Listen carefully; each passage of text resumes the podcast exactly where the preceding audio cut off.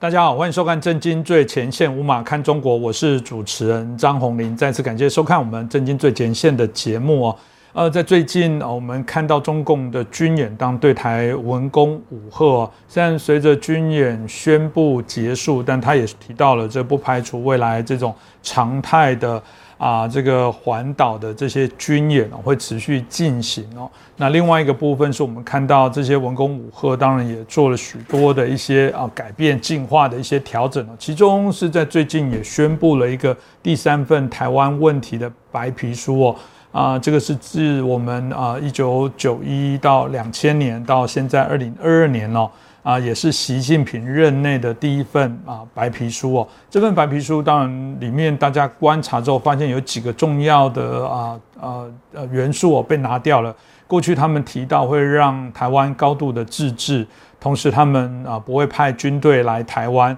啊，也不会有行政的官员哦来常驻。可是在这一次的第三份白皮书，这些资讯都不见了。大家就有说过，这是不是？呃，整个中共对于台湾啊呃的强度增强了啊，当然文攻武赫或不排除用武力的部分，这一直都是如此哦。但这些改变会不会让我们必须要来做一些相对的一些警惕哦？今天啊，我们来看到习近平这个所谓的号称啊新的时代啊，中国对于台湾新的问题的一些建构到底有多新？到底有哪些是我们要关注的事情？我们今天好好来探讨。那我们开心邀请到。啊，中国政治经济学家也是旅美学者陈小龙博士，陈老师你好，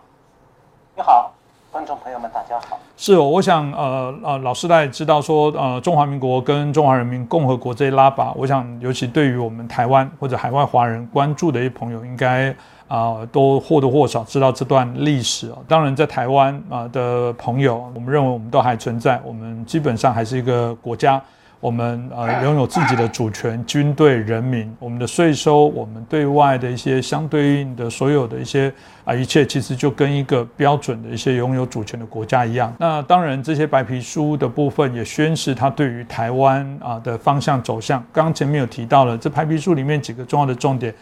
啊，包含呃我们提到的这个没有在承诺台湾高度的自治，包含里面提到了也没有允诺他不会派军队，不会有行政官员来常驻。所以有人说是不是中共啊已经不耐烦了，然后他也限缩了未来可以让大家和平统一或者愿意坐下来谈的部分。老师您怎么看待中共这一份啊台湾问题的白皮书呢？嗯，这次第四次台海危机后续啊。有很多值得台湾还有其他东亚国家必须关注的方面。那其中大家最很关注的一个话题之一，就是最近刚公布的主持人讲的这个中共的对台政策白皮书。那对这份白皮书啊，有两种解读方法。一种呢是去字里行间寻找和以前的白皮书文字表述相同的部分。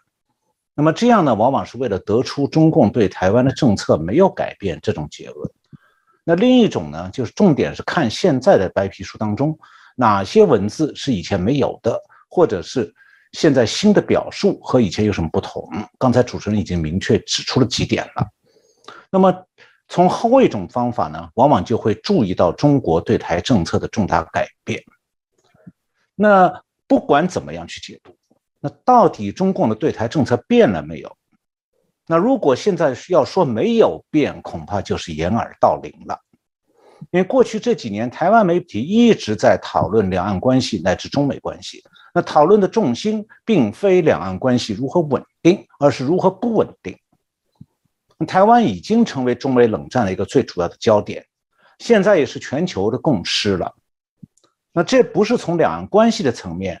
说是去对岸磕头或者是涂脂抹粉就可以解决的。也不是所谓台湾的政党轮替这个因素就可以单一来说明的。那关键是在于说，中共已经开始大规模扩军备战了，矛头所向既对着台湾，更对着美国。这就是为什么台湾会成为中美冷战主要焦点的根本原因。中共的扩军备战，它是以海军为主的，其中不断在新建航母舰队。那航母舰队很明显是针对美国的。但是东这个中共的海军现在同时还在扩建大型的两栖攻击舰，那这个两栖攻击舰，中国的海军想来干什么？是想要发动对美国的两栖登陆吗？那显然是痴人说梦。那中共建设两栖攻击编队，它为了什么呢？很显然，两栖攻击舰编队就是针对台湾的。那不管中共的对台政策，它这个白皮书的文字里有什么漂亮话，那听其言不如观其行。那这些扩军备战行动，再加上我以前上次节目里讲过的，中国今年六月十五号开始实行的那个针对台湾的非战争军事行动纲要，那早就把中共讲那个和平统一那些。残存的漂亮话，事实上已经撕得粉碎了。两栖攻击舰是和平吗？所以到了现在，如果谁还要说啊，不知道两岸关系今后面临来自中共的不断升级的军事威胁的话，或者说在这种情况下还要努力把今天的两岸关系现状拉回到中共扩军备战之前的年代，那一定是在装睡。那装睡的人是叫不醒的，因为他是别有用心的，故意在装。那真正值得关注就是那些装睡者，他的真实动机到底是什么？那么从中共现在还没有结束的军演来看的话，这次公布的对台政策白皮书啊，我觉得倒是蛮配合中共刚刚施行的军演的。那为什么这样讲呢？因为白皮书的内容很符合中国古代的一个成语，就是“图穷匕首现”。这个成语是来自中国的古代的历史文献《战国策》。战国的时候，有一个壮士叫荆轲，他奉了燕国太子丹的命令去行刺秦王。那在那个年代，古代的时候，另外一个国家的地图是很珍贵的。那么荆轲呢，就以向秦王献上燕国一部分地区的地图为名，得到了走进秦王的机会。然后他预先把一把为了毒的匕首藏卷在地图里。到了秦王的座这个座位面前，就慢慢把地图展开，最后露出了匕首。荆轲就拿起匕首去头刺秦王，但失败了。那么后来古人就把这个故事化成五个字的成语“图穷匕首见”，意思是说事情发展到最后，本意终于露出来了。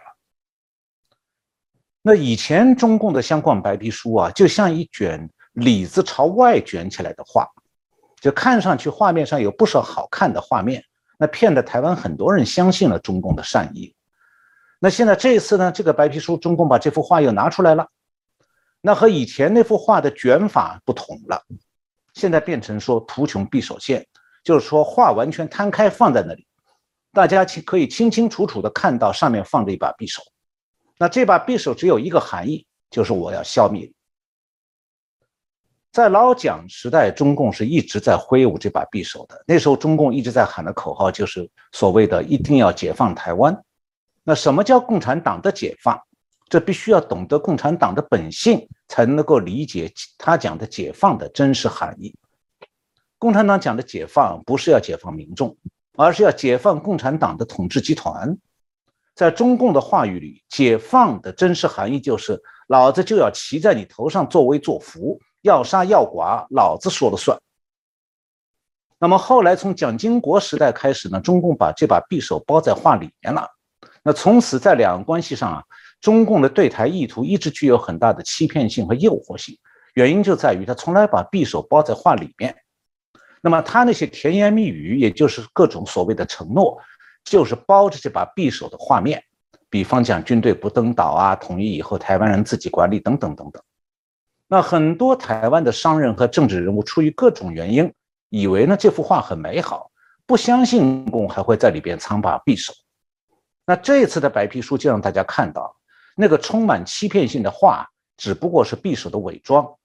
匕首就放在画里面。那其次，其实呢这次的这个白皮书讲的意思很清楚，就是中共要动兵，中共要占领台湾，占领以后要统治一切。那只是说呢，这几层意思表达都稍微含蓄一点，就好像说在匕首上面还盖了一副薄薄的透明纱巾，免得这个匕首看上去凶光闪闪、杀气腾腾。那八月十二号时候，美国的《华尔街日报》刊登了一篇文章，披露了最近习近平和拜登视讯对话里的一个重要内容，就是习近平在通话当中告诉拜登说。双方都需要维护和平与安全，这实际上就表明说中共无意和美国开战。这就是我以前在上次节目里提到的，冷战大国之间，中共不能为所欲为，必须遵守这个冷战当中彼此不能直接冲突这个原则。那实际上还在佩洛西访台还有这次军演之前，习近平是已经向拜登表明了态度，就是中共会遵守冷战规则，不轻启战端。那么现在呢？第四次台海危机的紧张摩擦已经走过了最危险的阶段。那中共呢？现在只是肚子里那口憋着的气消不掉而已。那么，然后也出现了一个稍微有趣一点的信息，这个我想在这里给大家介绍一下。这个在这个军演造成的紧张气氛中啊，让我们台湾那些观众朋友们，呃，稍稍稍知道一点比较轻松一点消息。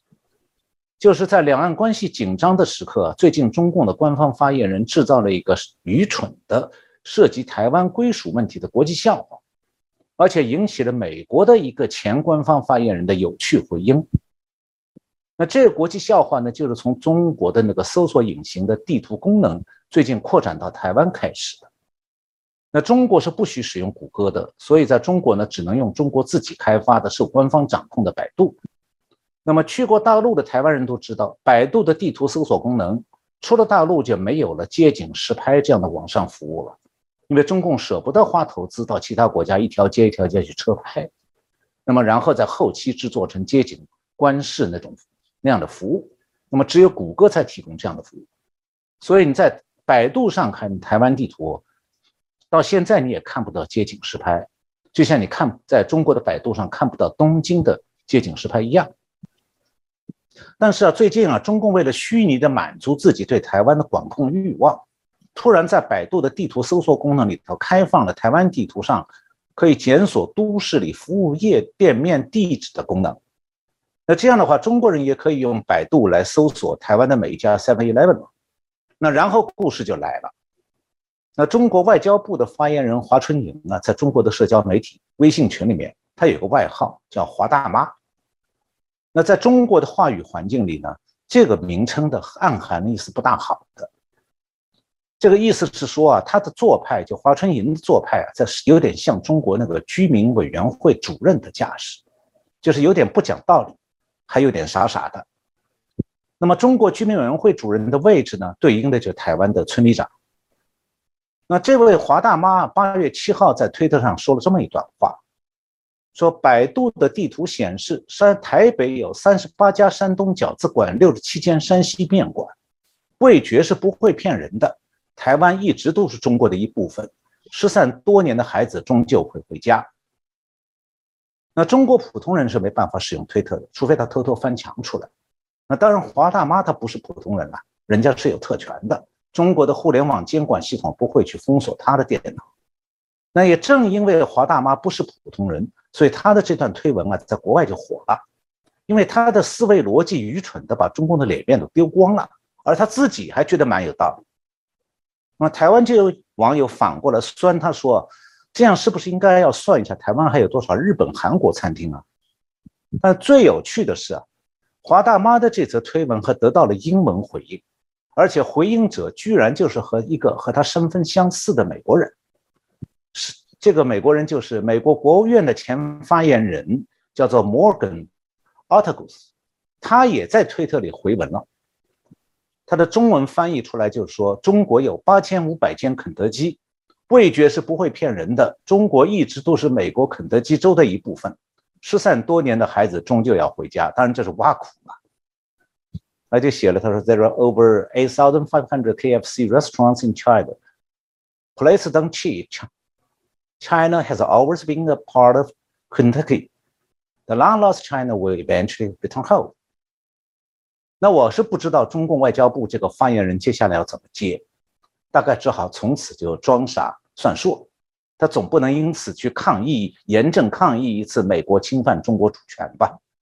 是哦，这个笑话，我想在台湾很多朋友大概也都呃很理解哦。当初我看到也是很傻眼。但讽刺的部分，刚刚提到中国境内有非常多的这些外国的餐饮跟品牌，那从这角度来说，呃，大概又是这种民族性的这种民族主义的一些作祟了。当回到我们啊这次的排皮书里面哦，当呃内容显得粗糙啊啊用词，我们认为也更为这个强悍哦。那有人就说了，这段期间不是啊，中国啊面临这个国际上的这些压力哦，应该也知道了啊，国际上现在对于他这种耀武扬威，然后非常粗暴的这种外交行径哦，已经觉得非常的生气，而且这一次的军演啊，事实上也非常多的国家啊啊提出抗议哦，所以大家就会说，为什么中共的白皮书哦，还是啊愿意在这些时间里面，然后推出来？啊，大家很好奇，这是到底是他本来的本性，或者是他是有呃某种程度显露出我们其实必须要去关注的、了解的一些啊，必须知道中共的本性的一些点哦。那这部分是不是也可以就教一下啊，陈老师哦？呃，我们讲到中共对台湾越来越大的野心啊，在节目里经常会不可避免的要谈到中共政权的本性，那像流氓化呀、狠毒啊、不择手段啊、两面三刀等等。但是啊，到底要如何深入去了解中共政权的本性，还有它的由来？其实我从来没有比较系统的讲过，那么这是个缺陷。因为如果讲不清中共政权的本性，很多人就会把它和世界上很多非共产党国家的威权政权混在一起了，觉得都差不多。其实呢，中共政权的本质啊是集权政权，这里讲的集权。不是集中权力的集权，而是极端滥用权力的集权，就是极端的集和权力的权。那集权政治在政治学上往往是用两个典型的例子，就集权的政权，通常讲两种，一个是纳粹德国，一个是斯大林统治。那其实中共呢是第三个典型，和纳粹德国还有斯大林统治差不多的，还有。北韩呢，虽然学术上可以也算是集权主义政权的又一个范例，但是北韩那种把共产党统治变成世袭王朝的模式，那地球上真找不到第二个，那没有别的共产党政权在仿效它，所以算是个孤立。要是讲到关于这个集权主义政权，就是极端的极，现在美国的大学已经不太会把中共政权纳入集权主义的范畴了。很多教师会给他中共政权讲好话，但我认为这是一种错误，是源于对中共政权本性的无知，或者说是对中共政权刻意的袒护。呃，在美国大学里啊，中国政治是属于政治学这个学科里面比较政治领域的一个国别研究，但这方面的课程呢，通常不会讲很深的，所以台湾大多数留美的政治学者。我想，可能除了我们节目里明居正教授钻研的很深之外，呃，他们其他台湾在美国留学的政治学者，可能在美国期间啊，不见得有很好的机会去了解更多关于中共政权的本性这个问题，因为他们的美国老师们自己都不想多谈。那我对中共政权的本性呢，是在美国自己的研究当中得出的判断。呃，我这稍微。啰嗦几句，讲讲我自己的专业背景，因为别人会说你你又不懂政治学，其实我懂一些的。就是在中国念大学的时候，那我的专业是统计学，那研究所转到经济学，后来到美国普林斯顿大学读博士的时候呢，一开始我是在国际关系学院，我念的政治系比较政治专业的很多课程，然后发现一个问题，就是唯一在那个学院里能够指导我做苏联政治方面转型的一个教授啊。他居然是个极左的斯大林模式爱好者，这样我就没没办法跟他合作了，所以我就转到社会学系去研究中俄两国的转型，因为那里有一个我很喜欢的教授 Gilbert Rosman，我们俩的理念是完全一致的。然后有趣的是，我离开了那个国际关系学院，那个教授第二年也离开了，因为他热爱的那个斯大林式的苏联消失了，那他的课也教不下去了，没有学生在选他的课。他就只好自己辞职了。那我们制作单位今年春天来普林斯顿采访我的时候啊，我也曾经谈过自己的苏联体验，包括和克格勃斗的故事。那也谈到普达教授这个事情。我想以后制作单位有机会会播出来哈。我不扯远。那么从这个被迫辞职的极左教授身上啊，你可以看到说，美国的苏联研究整体失败的原因之一，就是他们当中有洞察力的人其实很有限。那我在普林斯大学是有机会钻研中国和苏联的转型，可以用比较研究的方法来发现这世界上两大红色极权主义政权的成长和衰败规律，还有就是他们的共性和差异。另外呢，我还有一个机会让我有机会涉猎中共的历史，那就是因为我曾曾经比较长时间担任过全世界唯一一个在美国编辑、在中国印刷发行的一个社会科学期刊，叫《当代中国研究》，我是那个项目的主编。那这是一个由美国国家民主基金会资助的项目，我负责这个项目长达十二年。那这个杂志呢是奉行学术自由和言论自由的准则，也得到了像余英时教授、邱宏达教授这样台湾学界高度尊重一些国际级大师的直接帮助和指导。那当时啊是为了帮助中国国内的知识分子了解中共的真面目，所以我在那个杂志里开辟了一个中国现代史栏目，经常会刊登来自中国国内的优秀稿件。假如说有人来稿是为中共涂脂抹粉或者满纸的官腔官调，我是从来不用的。那只有掌握独特的史料、分析深入、立论清晰的稿件，那不管是教授的投稿还是研究生、研究所学生的投稿，我会一视同仁的选用。那么这样的话，就这个用这个平台为中国那些敢于独立思考的学界人士啊，挖掘中共的历史真相，就提供了一个国际学术园地。那很多中国大学的老师会用这个杂志上刊登的文章来作为讲课的素材。那在大学图书馆里的老师和学生也可以阅读这本杂志。比方讲，像南京大学，它图书馆有一个期刊阅览室，进门的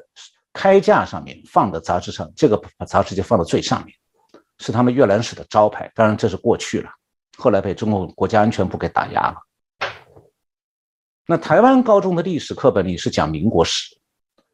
那中共从创立到内乱，最后壮大呢？民国史都可能涉及，但是到底中共内部的意识形态、它的制度运作，中共如何受苏联共产党资助和制造叛乱，可能我想在民国史里讲的不会太多。那么在中国方面呢？大概是上个世纪一九七七年底大学恢复高等入学考试以后，那毕业出来的这个中国现代史的研究者当中。后来涌现出一批人数不很多，但是有学术眼光、具有独立思考能力的学者，他们又带出了一代又一代的学生，其中有不少人是有兴趣去挖掘中共的历史的。那再加上其他教育背景这方面的爱好者，所以关于中共政权本性的深入分析啊，现在已经比较丰富了。但是呢，习近平上台以后，这样的研究已经受到压制，很难再延展了。我给大家讲这些背景是想说，要了解中共政权的本本性啊，不但在台湾不容易，也就是我们明老师在节目里经常会讲。那其实今天在北美、在西欧，要了解中共政权的本性也不容易。当然了，身在中国就更不容易了解中共政权的本性。比方，中国一个大学生，他刚刚有一点这方面的兴趣，在食堂的饭桌上和同学聊两句，马上就会同学警告他。哎，不要找麻烦哦，会抓你的哦。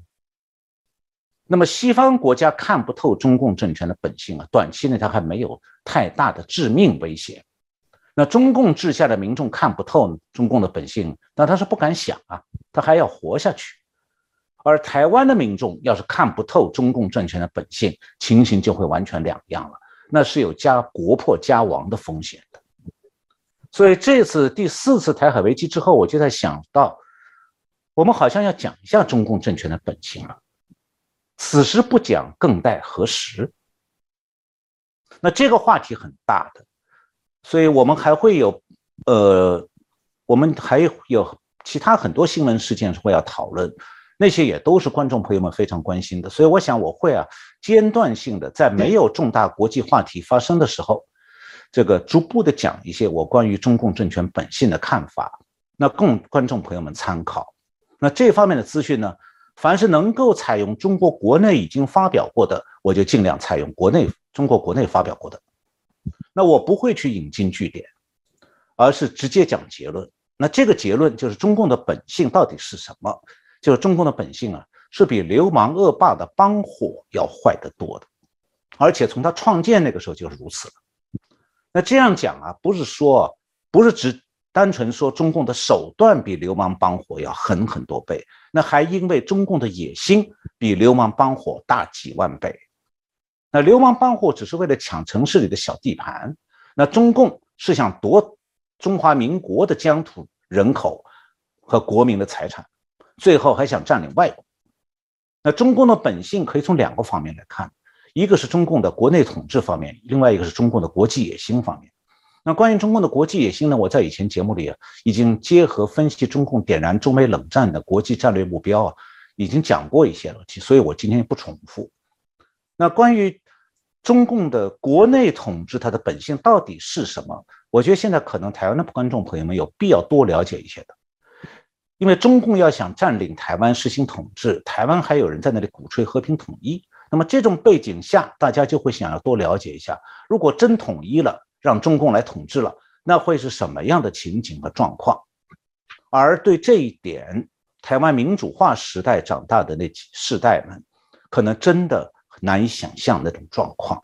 是这个陈老师每次所提的部分哦，都真的是值得我们好好来观察跟好好来思考，特别是要知道啊，了解中共可以知道我们对应的方式对不对哦，因为还是啊，在台湾内部有许多充满幻想，会认为。啊，都是谁挑起事端？其实错了。其实挑起事端也许是他的借口，但重点是他对于你的企图，然后他对于你的这些野心哦，这不会改变。那甚至不只是对台湾，对其他的国家可能都是如此。呃，这让我想起中共在这个一百啊建党一百周年的时候，习近平在演说的时候。慷慨激昂地谈到说，中国人从来没有欺负、压迫、奴役过其他国家的人民，过去没有，现在没有，将来也不会有。同时，中国人民也绝不许任何外来势力来欺负、压迫、奴役我们。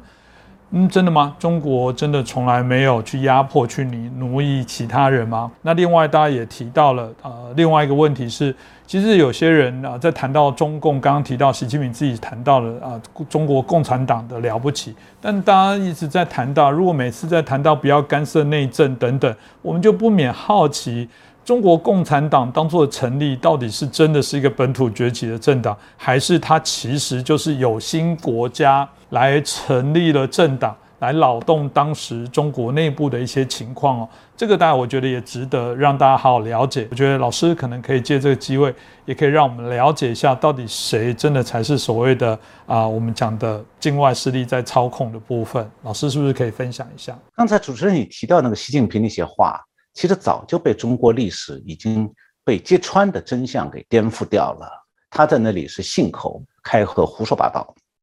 我就举两个例子。那中共有没有欺负过其他国家的人民？那当然有啊！一九四七年，中共从吉林省，请大家注意啊，一九四七年还是中华民国政府在南京的时候啊，那时候中共在东北割据，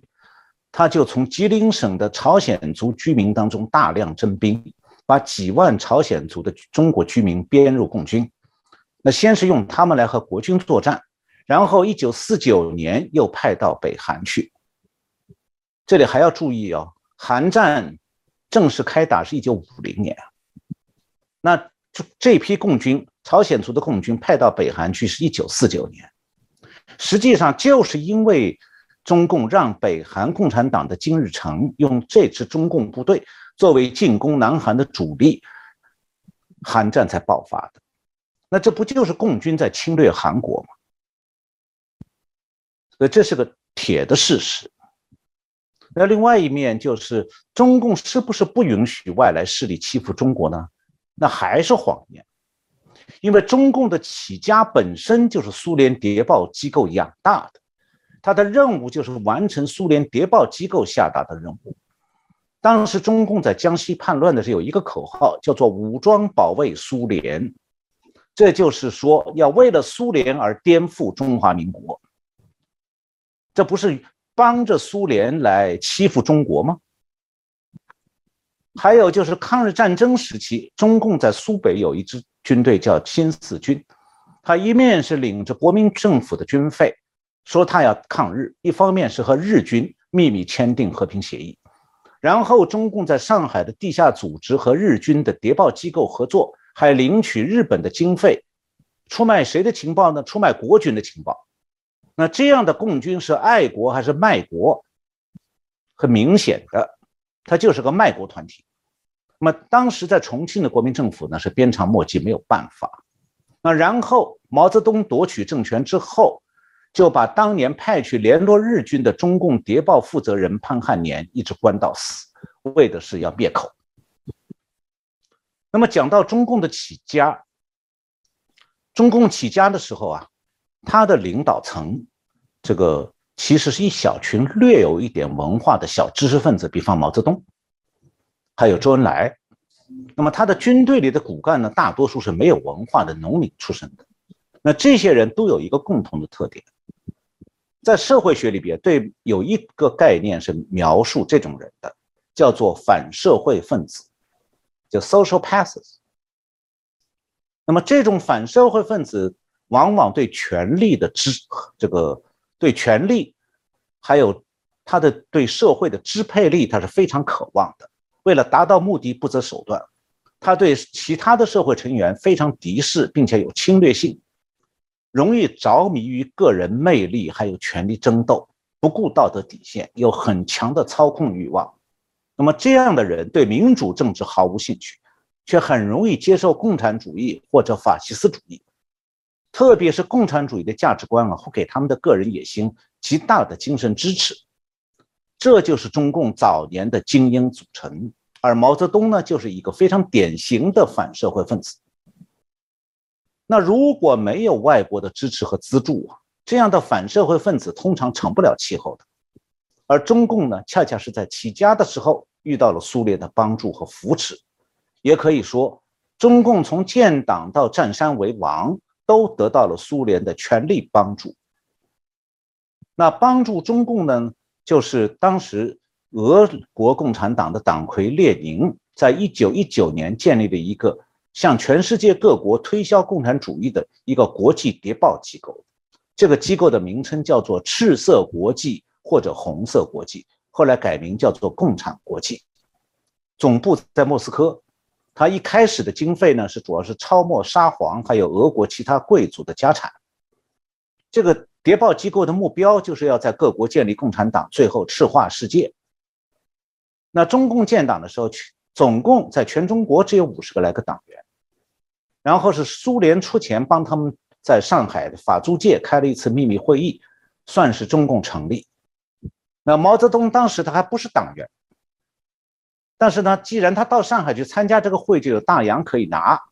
那毛毛泽东就专门跑到上海参加了这次会议。随后呢，苏联就把一批中共干部送到莫斯科去培训。然后再送回中国来制造叛乱，所以中共从它的建立开始，一直到一九五零年代末期中苏翻脸，它一直是仰赖苏共的逼息生存壮大的，而早期更是苏联谍报机构的工具和爪牙，听命于莫斯科。那么这样一群反社会分子，从一开始就想要建立自己的地盘和权力。那么等到他们后来建立的政权，就更加明目张胆地垄断了所有的权利，而且试图长此以往，甚至代代相传。我查了一下中国宪法，里面有一句话，很少有人去仔细注，包括台湾很多鼓吹和平统一的。这句话把它浓缩了以后，就是一句话：中国是独裁国家。这写在宪法总纲里的，宪法的总纲第一条就写明。中华人民共和国是工人阶级领导的、以工农联盟为基础的人民民主专政的社会主义国家。这一大堆形容词，那这句话其实已经把中共的本性讲出来了。但一般情况下，台湾的观众不会去看这个宪法，那就算看了，也可能只从字面上去理解。那这句话里面，那个什么中华人民共和国是工人阶级领导、以工农联盟为基础，这些文字都是假的。那只有人民民主专政才是实质。这个词“人民民主专政”仍然是包装画皮的，因为但是而且这个画皮里面不但有“人民”的字样，而还有“民主”这个词，听上去还过得去哈。其实，在中共的政治话语里，“人民民主专政”还有另外一个说法，就叫做“无产阶级专政”。那这里我需要特别说明一下，什么是专政？就是中国是专政国家。什么是专政？专政就是独裁。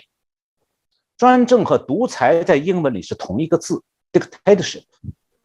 那我们如果用独裁这个字来代替专政这个译法，那么中国宪法里那句话的意思就非常明白了：中华人民共和国是一个独裁国家，这是堂而皇之写在中共宪法里。那也许有人会问说，那不是还讲工人阶级领导、工农联盟为基础吗？那所谓工人阶领阶级领导呢？中共的还有一个表达就是工人阶级就是无产阶级。那所谓的中工人阶级，中共建立政权时候，当时有几百万人，那加上农民是几亿人，那这些人能够通过民主程序来产生民意代表、选举领导人吗？当然不能。如果能那样做了，那就是民主国家。因为只有民主国家才会发生说有民主选举的，而且有了民主选举，中国还怎么独裁？所以接下来的问题是说，中国的统治啊，到底是谁在独裁？那么这方面你去查一下中共的党章，开篇就写的很清楚的。他说，中国共产党是中国工人阶级的先锋队，同时是中国人民和中国民族的先锋队，代表中国人最广大人民的根本利益。那这番话的意思是什么呢？就根本不需要真正的选举，中共掌握镇压机器，他宣称他自己代表全体国人，然后自己封自己是观念最先进的先锋队，因此呢，中共不但必须执政，而且要永远执政，而且要强迫民众承认他永远执政的权利。其实这就是独裁。那么中共讲的无产阶级专政啊，其实是用这个无产阶级的名义来实行中共领导层。对整个国家、对整个社会的永久独裁。那中共的独裁和帝制的区别在于说，皇帝打下一片江山啊，他会宣称说自己是受命于天。那中共的虚伪呢，就在于说他把永远的独裁伪装成受命于民。他说他是代表人民的，而且不许你反驳，你不许批评。那中共是有几千万党员的，那中共领导层的独裁，他其实也不让普通党员插嘴，甚至连中央委员也不能自主投票的。所以中共的这个独裁，谁来主当家，换谁，把谁干掉，都是高层在密室政治里秘密决定的。所以中共的独裁说到底就是共产党最高层一小群人的独裁，而这一小群人之间的权力斗争成败。核心就是军权被谁掌握。那么，中共第一代的高层死光了以后，胡锦涛之所以没有足够的权威，就因为他是属于过渡型的人物。中共的老一辈仍然希望从儿子们当中跳出掌权者，而习近平能够上台，前提就是他出生于中共前高层成员的家庭。那也许台湾会有观众说：“哎，那都是中共内部的事了，和台湾没关系。”但是。如果真像台湾一些人所希望的那样，让中共统一了，中共的独裁就和台湾有直接关系了。因为现在啊，这个在中共再讲一国两制，谁都不会相信，有香港摆在那里那如果两岸统一，对台湾人来讲就不是什么血浓于水了，而是中共的永久独裁取代台湾的民主自由，台湾人将全体成为中共的政治奴隶和经济奴隶。而且中共会拿出他的宪法来说啊，那我的本统治本来写的清清楚楚，就这样子啊，独裁写在宪法里的，那谁要统一你就得拥护我独裁吗？所以这里我们就可以知道，支持统一就是支持独裁，独裁。那么，所以中共的本性到底是什么？其实非常清楚，他就是一小群独裁者要把他所控制的地区永久的独裁下去。至于民众在独裁者面前是什么地位呢？中共用他的统治史也展现的非常明白，就是我共产党的统治阶层就是要骑在你民众头上作威作福，要杀要剐，老子说了算。这样政权呢，你说他专制一点不错，但是远远不够，因为他是永久独裁，用永久独裁去实现长期专制，而且是无所顾忌的专制，无所不包的专制。那么在这种专制之下。中国普通民众现在用一个词在形容自己，就是韭菜，因为他们随时会被当局一刀割掉。那其实啊，被当局割掉的韭菜啊，以后还能不能长出来是不一定的，甚至就更像路边的一棵一棵小草、野草，随时会被当局踩死而默默无闻，连自己的一声叹息可能都会被封杀掉。是，我想我也记着，呃，继续这个题目再就教一下啊，陈老师哦，因为大家都知道，在过去国共啊这个呃呃之间哦，不管是合作，甚至啊也曾经啊这个有国共的这些内战，大家很好奇哦，为什么曾经有一段时间哦。啊，国共会来做合作。如果知道，呃，是当时还不知道中共的本来的面目，还是不得不有什么样历史的一些脉络。另外一个部分，当然还是回到中共老是很讨厌说你不要干涉啊，他呃不要干涉这个呃我们中国的内政。那这部分，我想他啊，原来这么少的人，他能有办法来崛起，显然一定有需要不少的这些资源哦，包含资金哦。这当初到底是谁给了这些资金，让他可以来壮大？这部分是不是继续请教一下陈博士？中共是一直仰赖苏联的扶持，苏联共产党的扶持。那么其中我前面提到有一个共产国际这个国苏联的谍报机构。共产国际是负责对中共人员进行培训，然后再派人到中国实行政治指导。就是共产国际派他们的人到中国实行政治指导，同时负责经费拨付。那么共产国际呢，本身又和苏联军方的谍报机构叫格鲁乌，就是苏联总参谋部情报局，和格鲁乌是密切合作的。然后呢，这个中共的谍报人员。在反跟踪、秘密联络、刺杀、化妆变造身份、密码通讯方面，最早的技能呢，是另外一个苏联的谍报机构，就是现在后来这个苏联时代的那个克格勃的前身，叫国家政治保卫局，就是格博乌，按俄文发音的缩写。所以中共其实起家的时候，它的所有的谍报技能都是苏联的谍报机构直接教授的。所以，中共虽然弱小，但是它的密码通讯从一开始比国民政府当年的技术高明很多。因为国民政府一开始是缺少这方面经过训练的人才的，那是一直到抗战时期，美国海军才对国民政府军事委员会下属的调查局提供了器材和专业知识方面的训练。那中共呢，在一九三三年以前，它的首脑机关一直是在上海秘密活动的。这样的话，他就很方便的取得苏联的经费。那当时的一个中共的负责人就是周恩来。台湾呢有一李敖那个出版社，一九九五年出版过一本书，叫做《国共斗争的见本》。这本书的作者叫万雅刚，他是一九二八年就进入了国民党中央党部的调查统计局，那么简称是中统。那这个局的主要任务呢，是对付中共的谍报系统。那万雅刚的书里有一节，标题是“特务大师顾顺章”。那这个顾顺章就是中共派到苏联去学习谍报技术的。那一九二八年他回到中国以后，就成了中共的特务大师，曾经担任中共的军委特务工作科科长。那后来是被捕变节了。那周恩来就下令把他在把顾顺章一家在上海的老小十几口全部杀光灭门。呃，我看到南京大学有一位王冰冰教授，他出了一本书，书名叫做《并未远去的背影》。他在书里面介绍说，顾顺章变节以后啊，中共在上海的谍报网被破获，就在中共在上海就没办法存身了，只能躲到江西山区，那加入毛泽东在江西盘踞的山中匪区，那从此就有了国民政府的江西一带的剿匪军事行动。但是呢，中共和共产国际的联络一直没有完全中断。那至于中共从苏联领取经费的细节啊，十年前有一位上海这个华东师范大学的教授杨奎松出了一本书，叫做《读史求实》，里面有一篇文章详细编列了中共从一九二零年到一九四三年长期领取苏联经费的实际情况，每一年的数额和资料来源都有说明。那我就挑几个年份举例说明一下。呃，首先说一下货币哈，当时这个按当时的货币是民国时代是用大洋，就是银元。那么从一九二一年十月到二二年六月，不到一年，中共建党的初期，中共的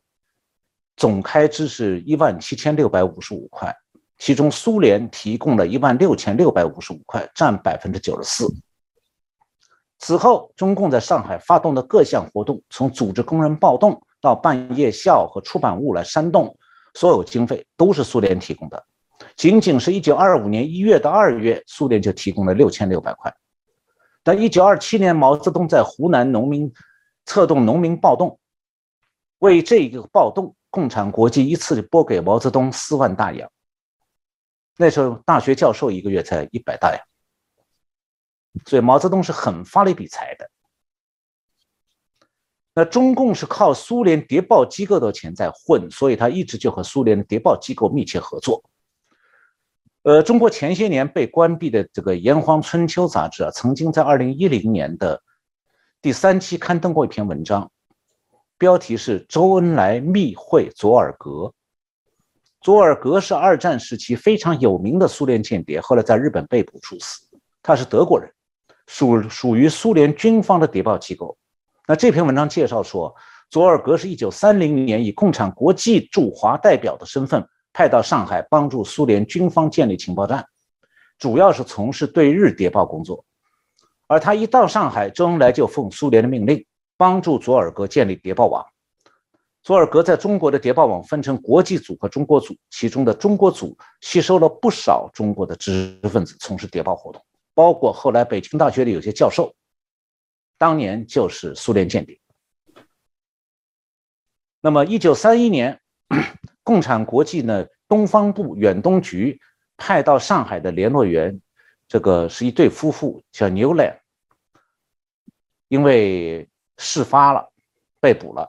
那么，这个牛兰夫妇是负责为共产国际转发邮件、管理秘密电台、管理给中共的经费，还要安排中共人员去苏联的。那中共为了全力营救，甚至派孙中山的遗孀宋庆龄出面。当然，宋庆龄本人也是和共产国际有勾结的。呃，当时德共产国际还派了一个德国人叫 Otto Brown。带着钱去营救牛兰夫妇，那么这个人后来就被共产国际派到江西共军去当军事顾问，结果导致红共军在江西的军事失败。那么这些事情就可以看出来，中共是如何听命于苏联的。那主持人前面问到说那个第一次国共合作，那到底怎么回事？我坦率讲，那是孙中山糊涂。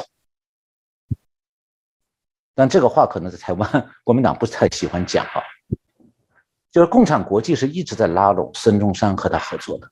那孙中山在护法运动失败以后，他没有得到西方还有日本的资金支持，这样的话，他为了需要钱，就开始和苏联接触。那么，一九二一年十二月，孙中山是在桂林见了共产国际的代表。一九二二年，那共产国际要求当时还弱小无能的中共去和国民党合作，让中共党员加入国民党，这就出现了第一次共产呃国共合作。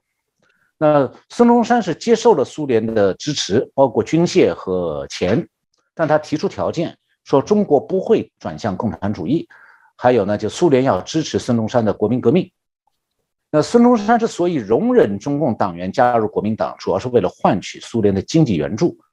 那么苏联还派出了特使到广州，开始影响国民党的政策。这样的话，就国民党内部当时就出现了以汪精卫为代为首的左派。那一九二三年底的时候，蒋介石是率了一个这个以孙中山名义率了一个团考察俄国。他回到中国以后，在回国报告中向国国民党报告的时候提到说，苏俄所谓世界革命的策略与目的，与西方殖民主义对于东方民族运独立运动更是危险。那么孙中山却认为说蒋介石这个说法过虑了。那事后证明啊，在联合中共这一点上，孙中山过于功利，而蒋介石倒是看到了苏联的本性。那最后国民政府在大陆的失败，就起源于中共的做大，而中共的对国民党的渗透和做大，开始于孙中山对苏联的依赖和轻信。那看来啊。直到今天，孙中山的惨痛教训仍然值得国民党深思，因为每次历史上国民党轻信共中共以后，吃亏的最后都是国民党。那中共是苏联豢养出来的，中共的本性其实也是来自苏联。前面我提到过，就是中共宪法里讲明的是这个独裁国家，那么无产阶级专政这个概念，中共一直在讲它是专政国家，是无产阶级专政。你这概念其实是马克思提出来的，然后呢，由苏联和中共付诸实施了。所以马克思主义从一开始就是一小撮阴谋家要实现自己独裁国家的意识形态。不管马克思主义后来怎么样千变万化，变成新马克思主义，他骨子里的独裁企图和制造敌人的手段是始终如一的。那有人会想说，那中共不就不能够民主化吗？呃，中共啊喊过民主化的。中共在抗日战争结束以后，为了欺骗国民政府统治地区的知识分子，曾经假惺惺的宣传过中共要实行美国式的民主，然后很多知识分子就相信了中共了。那结果呢？中共的独裁统治向来是靠抓、杀、关这些手段来维系统治的，也因为如此，中共治下。在大陆是害死无数人命，血债累累，再加上改革以后是贪污无度，在国外藏了几万亿美金的贪官钱财，所以中共这样的统治集团是很清楚的，民主化就是他上断头台之日，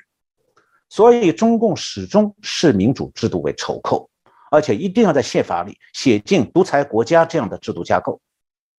那如果中共真把台湾抓到手里，他非常可能会复制他在中国的独裁统治，靠镇压来恐吓台湾民众，达到他在台湾同样实施独裁的目标。是哦，这个陈老师啊所提到，从我们这次中共所公布的第三份啊，我们啊台湾问题的这个白皮书哦，应该要让台湾的民众真的要深刻理解一下。我都觉得大家应该去读一下，去了解一下这内容。就算你时间不够，今天这一集应该也可以很清楚的透过陈老师的。啊，引言哦，来来介绍引导，可以让大家更清楚啊，这本啊白皮书里面啊包藏的中共呃事实上对台湾啊一直以来的啊的野心哦，而这些野心的部分不是我们认为说维持现状跟中共交好，不要去激怒他就会解决，不会，他还是会用这种方法跟理由，所以今天啊，非常感谢陈小龙博士哦。啊，带来非常深度的分析这份啊第三份啊台湾问题的白皮书，也希望这份呃今天的节目可以让大家有更多的一些启示。再次感谢陈老师。啊，不会，谢谢主持人，谢谢观众朋友们收看我们的节目。